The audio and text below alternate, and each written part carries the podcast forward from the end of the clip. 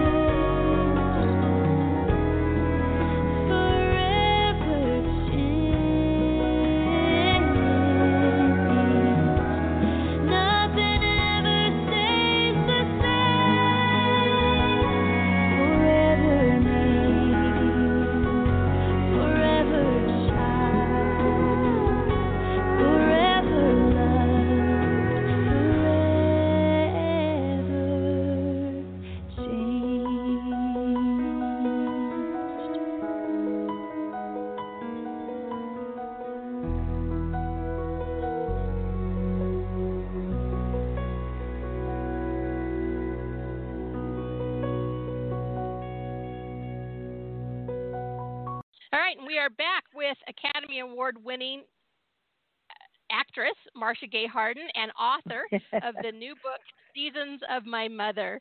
And thank you so much for joining us today. You know, this topic of Alzheimer's has been really big here in Seattle. Um, Bill Gates' father, we're all very uh, Alzheimer's. He made a very big donation recently, $50 million, so um, to the Alzheimer's research. So it's something here in Seattle that's really close to all of our hearts, and now it's close to your heart. And first off, I'd like to say welcome to Seattle, and thank you for coming on well, with us today. You.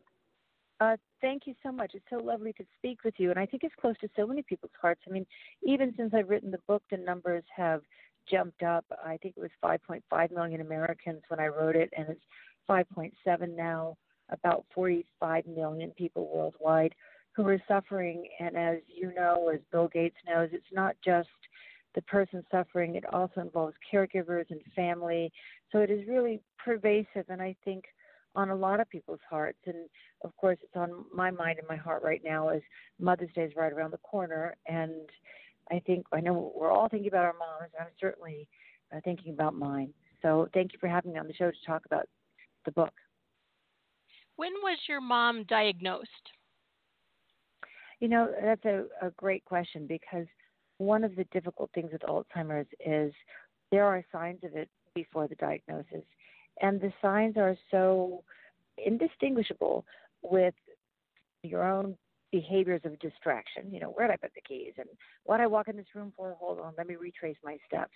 They look like distraction. It looks like old age. So I, my mother had signs um, of it before she was actually diagnosed, but I believe the official diagnosis I think was in 2000. Was in 2009, I think it was. I sort of have let the dates go think about her in the stages. I don't think about her in terms of the dates. This is the day when this happened, or you know, in 2009 or whatever. Just because it's it begins to let those dates become her definition, and the whole. I think one of the whole inspirations for writing the book was to make sure that her legacy was the beautiful life that she's lived and not Alzheimer's itself. So I've found it's a surprising response when people ask me that about the dates, about what stage. I don't really know. I've kind of put it outside of my mind. But she has yeah. been living with it for about 10 years. Yeah, that's um that that's funny you say that. My mother had breast cancer and people were always asking her what stage she was in and she never wanted to say because she just said, you know, I'm mm-hmm. living with it doesn't matter what stage I'm in. Is she still with us? She is, and she's still fighting the good awesome. fight. Awesome, good for her. There's there's a lot of wisdom in the title that you chose for this book, and I wanted to talk to you a little bit about that because it really invokes the, the circle of life, and that's really what you're highlighting here is your mother's whole life, not just this portion of it. Exactly, uh, and it is the seasons. Initially, I had to write a flower book with mom, a how to flower book that was a calendar book. So that's where the 12 chapter structure really comes from. Um, are you hearing a beeping? I'm not. It was maybe someone trying to call it. Sorry, on the phone that I'm on. Um, so initially, I had been wanting to write with mom a calendar flower book, and that's where the 12 chapter structure came in. And when mom's memory began to dissipate and the memoir was put in the process of being written, um, I couldn't give up that 12 chapter structure. And it begins, I didn't also want to write it in a linear fashion.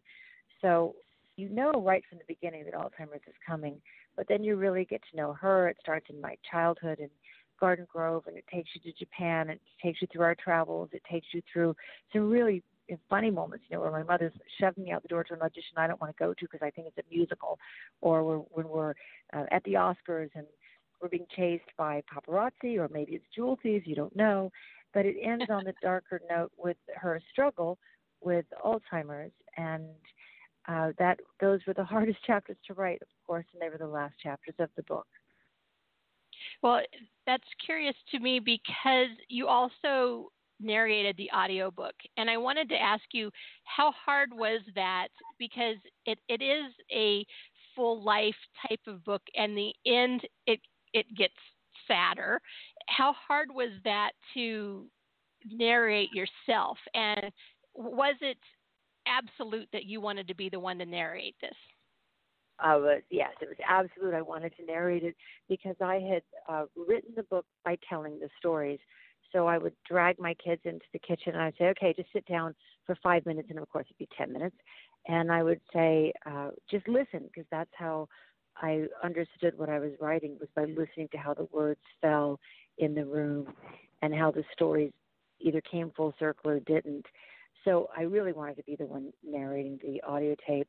And it was fantastic all the way through until, of course, the last couple chapters. And then there was just um, one chapter where I was talking, it was Easter, I think it's the second rising chapter. And I was just talking about my kids going out into these waves and and we rise and we rise and we rise and I, I just couldn't I, I had a hard time getting through that particular one. I'm not gonna lie, there were some tears shed on that one.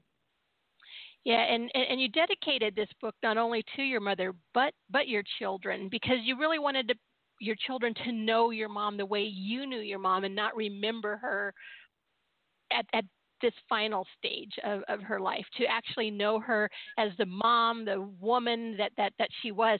She, she was a military wife, and military wives are right. a special breed, and they are. Right. Um, they they raise the family they you know their husbands are gone for long periods of time so you know she, she was a, a can do woman absolutely you're absolutely right there was a fierceness about her she was demure and fierce at the same time and I I was I was angry. That's what inspired me to write the book. I was angry at watching her memory fade, and the woman that I loved so much and knew so well. Uh, she is still she is still recognizable, but she was not someone that my kids would get to know in the way I'd known her. She wasn't recognizable as the old Beverly that we knew and loved so well, indistinguishable. I, I will say that's one of the things about my mom. Um, so that's what inspired me to write it, so that the kids would know know their grandmother, but really, I think you said it better so that her legacy would not be Alzheimer's. It would be the beauty of the life that she lived. And I also dedicated it to a Washington native, uh, Seattle native, right now. His name is Alvin Sargent. And I don't know if you know, but he, lives there, but he's the great screenwriter that we know from Paper Moon, Ordinary People, Julia, Spider Man. And so he will be coming when I come there. He'll be coming to the book signing because uh, he inspired me to write. He's the one who said, write in 20 minute stretches. And that's about all I could manage having kids. And it's because of Alvin, I think, that this book got written. That's that's incredible. I, I didn't know that he was in Seattle, uh, but we, there's a lot of great screenwriters here, and we, we need to talk to him and have him on maybe in, in the future. But there's a really great bed of talent here, here in Seattle. They talk about it because it's because of the weather that everybody has to stay inside and become creative, and so it sparks. Uh, uh, well, so we have the weather to thank for that. That's, but I, I knew him from California. He was my neighbor, and I just completely fell in love with him and he eventually moved back out to Seattle to be near his daughters who live there. So I miss him terribly, but uh, at least I'll get to see them when I come through. That's going to be wonderful. Oh, absolutely. Now, your mom, she was your biggest fan. She encouraged you to really become an actress professionally and she believed in you when you really weren't believing in yourself and so she got to experience your success and so that has to be you know somewhat of a comfort to you that that she at least saw you become who she believed you you always could be. Yes, that's a, that's beautifully put. That's very astute. She was with me on so many film sets, and she was with me during the Tonys, and she was with me during the Oscars, and she had a blast. We had a blast together. She truly is my best friend, and it was gratifying to have her there in the moment. And I think my mother felt like she'd earned those awards with me, and indeed she had, because she had always been such a big believer. So that was was very gratifying. I mean, now this the sadder part is that she doesn't get to know my kids and see their accomplishments, and and they see hers. They do learn from her still. I write at the end of the book. She's still you know be in the moment where my mother is, still in the moment, loving, learning, and teaching and we can learn a lot from our parents as they're aging if we just take the time to really look at them. I think that was one of the gifts from writing the book was the opportunity to reflect on who is my mother, who was my mother, what did she enjoy, what were her favorite things, how did she make it through a day, and by understanding who she was, you understand who you are, who who I am. Was there any um, actors or movie sets or actresses that, that she wanted that's like, hey, Marcia, can you make sure that I meet this person? Or did, did she ever get starstruck? uh, we were all starstruck when we met Clint Eastwood, uh, oh. mother especially. But I'm the one who bit a hole through my tongue, so I don't. I shouldn't say mom especially. I was completely starstruck. She got to meet Meryl Streep. She was really thrilled with that. She she got to meet everybody. Um, and I think she just liked being there. If, if mom had a position on set that she wanted to be, it would have been a script supervisor. She loved to be on the set. She couldn't believe how many people it took to make a movie. She couldn't believe the village of movie making is, you know, several hundred people, 150 people. So uh, she she loved traveling with me and doing that. Well, since you've opened up about your mom's battle and your family's being affected by this do do people that you thought never maybe were affected have have they approached you people within the industry? Because i i know your readers are coming out and they've found common ground with you uh, on this disease. Are, are, you finding that that people within your own circle that maybe you didn't realize have have come to you and said hey you know that this happened in our family too well i think it's happening everywhere. It's readers, it's fans, it's people in my circle, it's uh, friends. People are identifying with this because it is pervasive. And fortunately, there's a lot in the news right now about it. Fortunately, there's a lot of research going on about it. I just was up at the Lou Ruvo Center in Las Vegas, and I was introduced uh, to one of the amazing doctors there, Dr. Cummings, who was talking to me about a new drug that's right around the corner. There's a lot right now about brain health with Dr. Hyman, talking about food and diet and exercise. So I'm very happy that the awareness level for Alzheimer's disease seems to be rising. Uh, hope you know the, the disease itself is also incrementally rising. I think I'd read somewhere recently that one every six seconds someone gets the disease, and they said in the next 20 years it'll be every three seconds and you just think that's a devastating that's a devastating statistic. I saw the 60 Minutes piece where it tracked a family for 10 years. So if awareness is the first thing, then the next thing is throw money at it, throw money into research, and that's what Bill Gates has just done. We're on the right path. We're on the path to finding a cure, figuring out how to halt the disease, and ultimately find a cure for the disease and the reason why but it's going to take time. And I think in the interim, in the meantime, that's what people are connecting to me about to say this book is very needed. They've gone through it too. It was a struggle. It wasn't easy. And what can we do in the moment? And in the moment, we can be in the moment and offer comfort and love. And I just got a great text from my sister who's with my mom right now, and they're drawing. They're doing art. They've got the the paint out on the table and they're doing creative things and I think it's uh, we have to validate the lives of people who are losing their memory because they can't validate them for themselves. So we have to be in the moment with them. So you you, you have uh, a brother and, and sisters, I believe, and so does everybody take a different role? That, that does it affect people in the family in different ways? Does everyone have a different role when something like this? I mean, you you definitely circle the wagons as a family, but but everyone reacts differently, or does everyone react the same, or is is there some ones in your family who are more the caregivers, and how does that affect well, them? sure. The, the people who live closer to her can do uh, more hands-on care.